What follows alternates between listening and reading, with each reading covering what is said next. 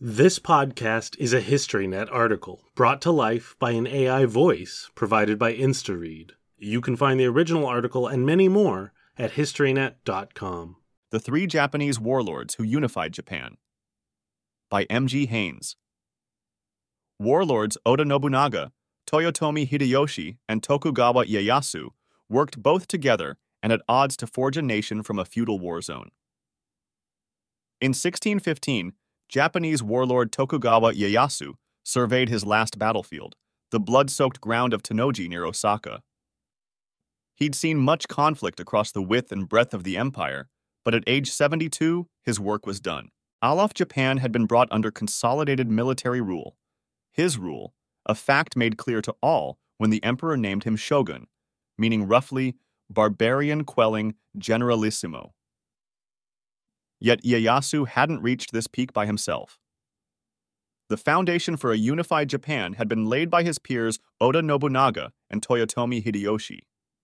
That Ieyasu not only knew but also fought both against and alongside his predecessors makes the story of Japan's bloody unification unique in the annals of military history.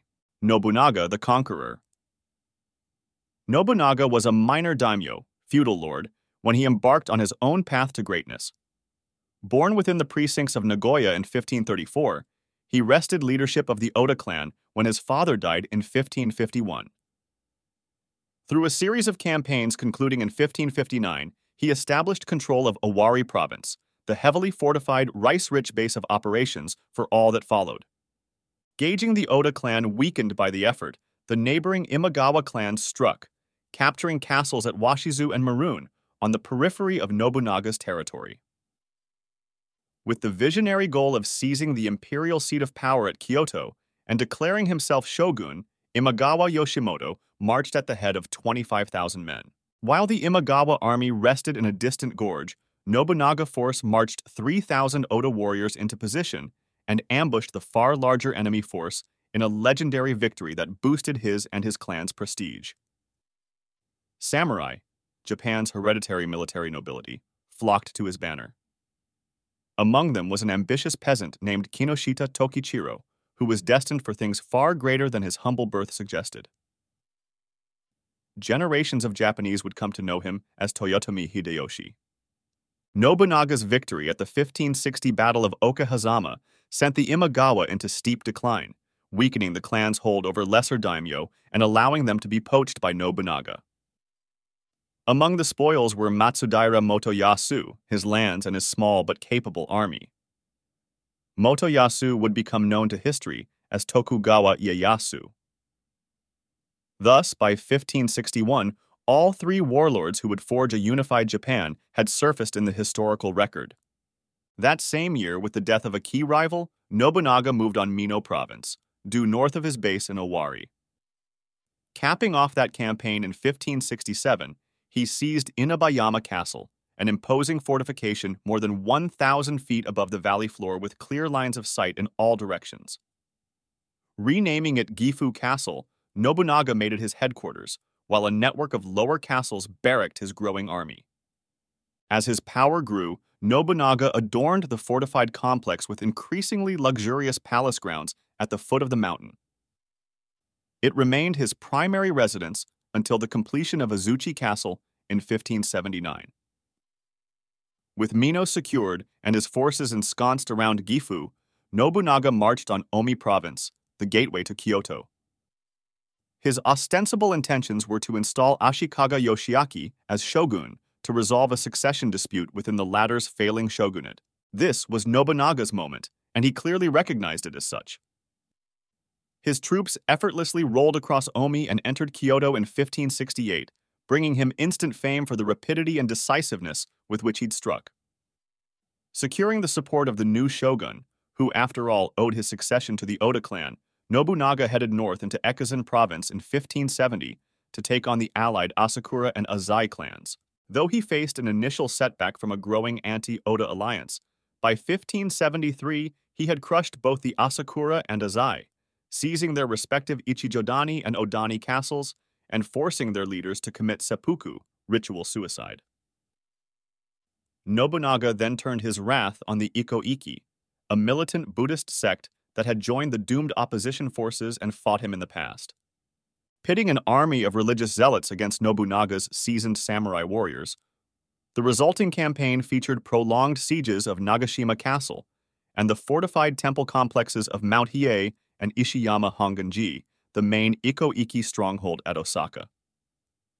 While the sect survived the onslaught, it lost all momentum and was eradicated as an effective armed force. By 1573, the shogun Yoshiaki had tired of being a puppet and threw his support behind Nobunaga's enemies. In response, the mighty warlord deposed the thankless Yoshiaki.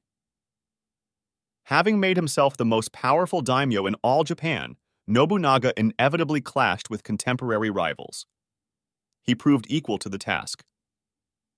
Conflict with the potent Takeda clan, for example, all but ended after the Takeda rashly besieged Tokugawa aligned Nagashino Castle in 1575, prompting a forced march by Oda and Tokugawa warriors to relieve its defenders. In the resulting battle, Nobunaga's and Ieyasu's allied forces decimated Takeda's vaunted cavalry corps with what was arguably history's first recorded use of volley fire by massed firearms. With these victories, Nobunaga, with clear designs on further conquest, secured control of central Honshu. He had refused several official titles offered by the deposed shogun, leaving no doubt who was really in charge.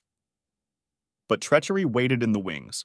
In 1582, one of Nobunaga's subordinate generals, Akechi Mitsuhide, directed his army to surround Honnoji Temple, where the daimyo was enjoying a tea ceremony with only his bodyguard and servants in attendance. The subsequent skirmish was fierce, but Nobunaga was trapped and committed seppuku rather than suffer the shame of capture. To keep his head from falling into the traitors' hands, he ordered his page to set the temple ablaze around them. Thus ended the life of Japan's most auspicious military leader to date. It remains unclear what motivated Mitsuhide to rebel against his liege. What is clear is that the general sought to turn the murder into a coup, sending out letters entreating the Mori clan to join him.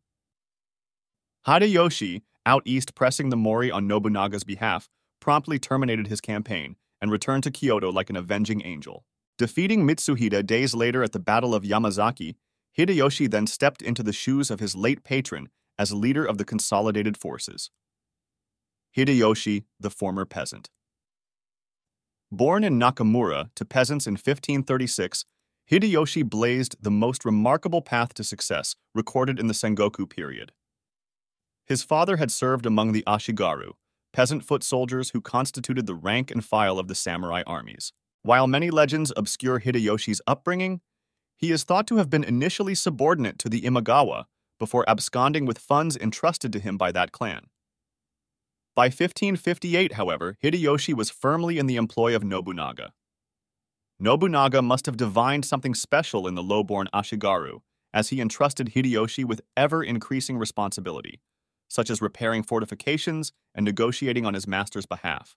The relatively easy 1561 seizure of Inabayama Castle is thought to have reflected Hideyoshi's efforts, and by 1568, he was one of Nobunaga's favorite generals. In 1573, following several successes, including a successful rearguard action that shielded his lord's withdrawal from Echizen province. Hideyoshi was made a daimyo in his own right, and the Oda clan granted him three districts in Omi. His steady ascension of the ranks put Hideyoshi in precisely the right place after Nobunaga's 1582 assassination. Having avenged his benefactor's death, he assumed command of the largest Japanese army ever assembled. Perhaps more important, Hideyoshi shared Nobunaga's vision for a unified Japan. In a bold move, Hideyoshi ordered the construction of a massive new fortress at Osaka. Built atop the very ashes of Honganji Temple, in which Nobunaga had perished, the fortress represented an unambiguous statement of intent. Osaka Castle would remain the headquarters of the Toyotomi clan until its destruction in 1615. Having made all necessary logistical arrangements to see the project through, Hideyoshi put his army in order and drafted plans for continued conquest, though he first had to tie up a few loose ends. not everyone was happy a former peasant had assumed control of Oda's armies.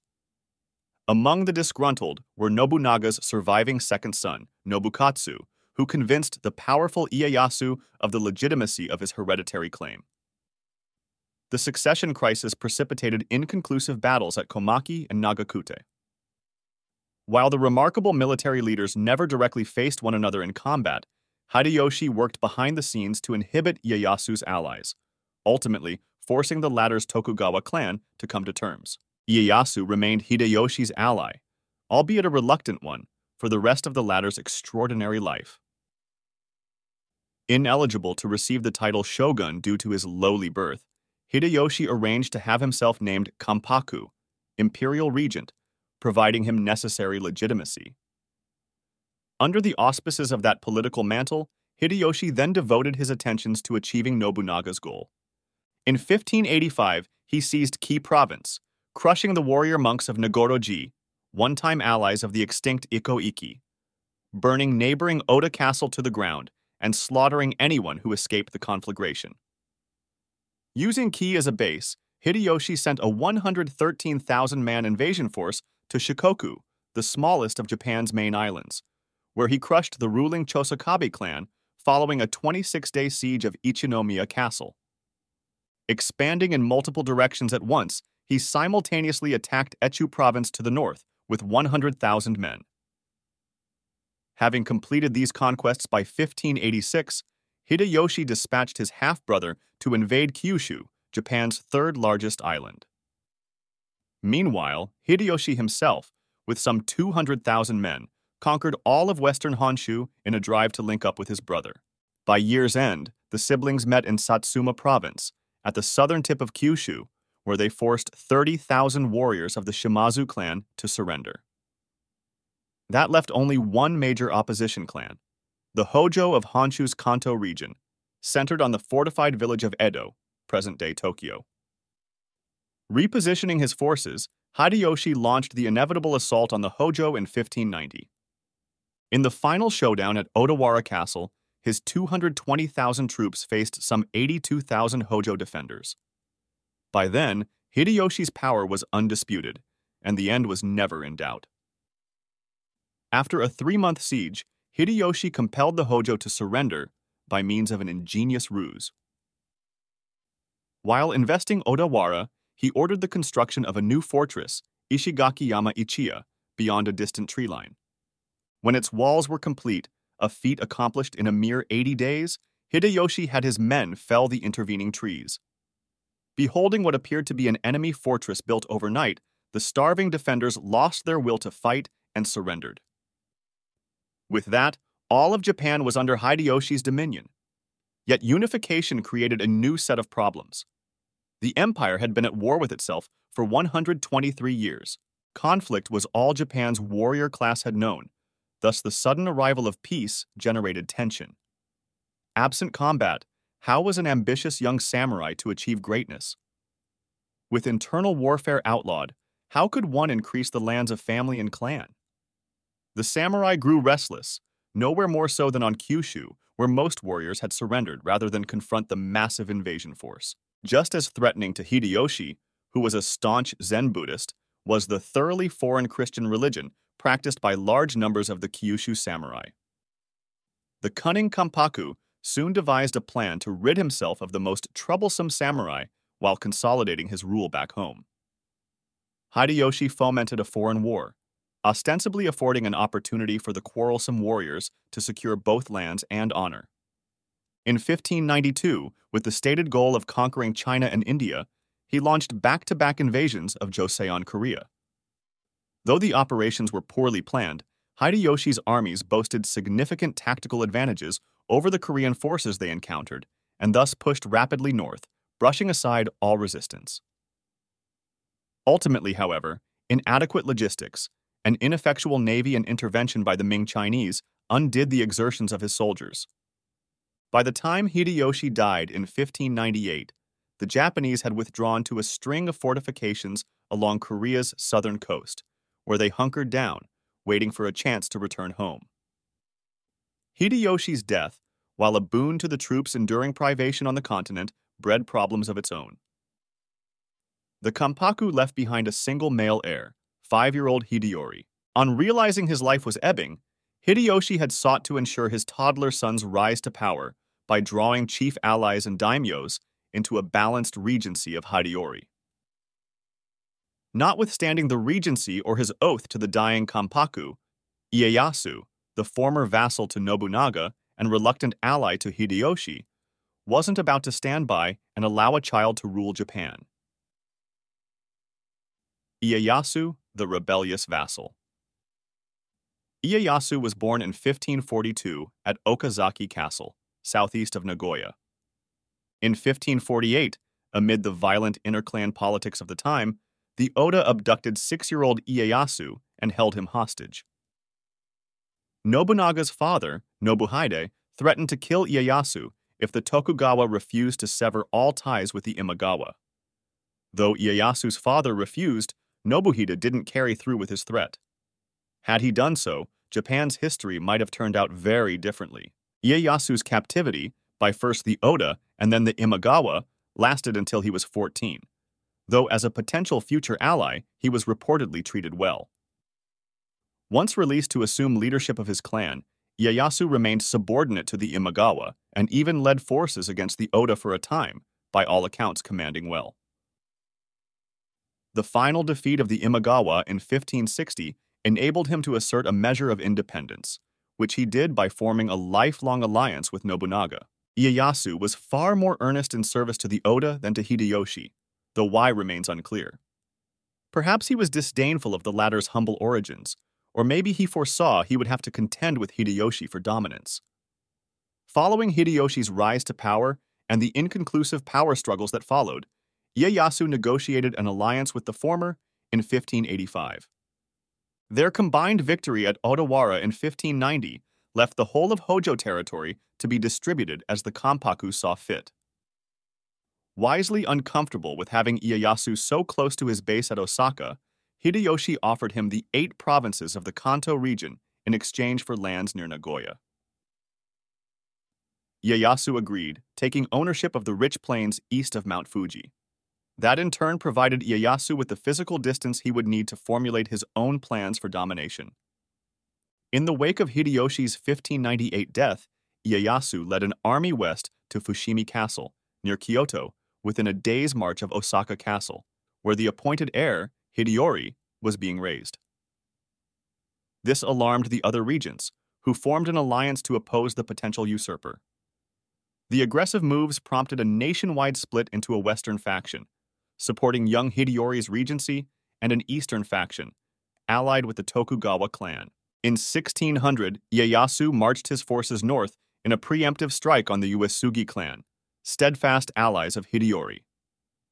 Before he could land the blow, however, he received word a Western army was fast approaching and turned to meet the greater threat.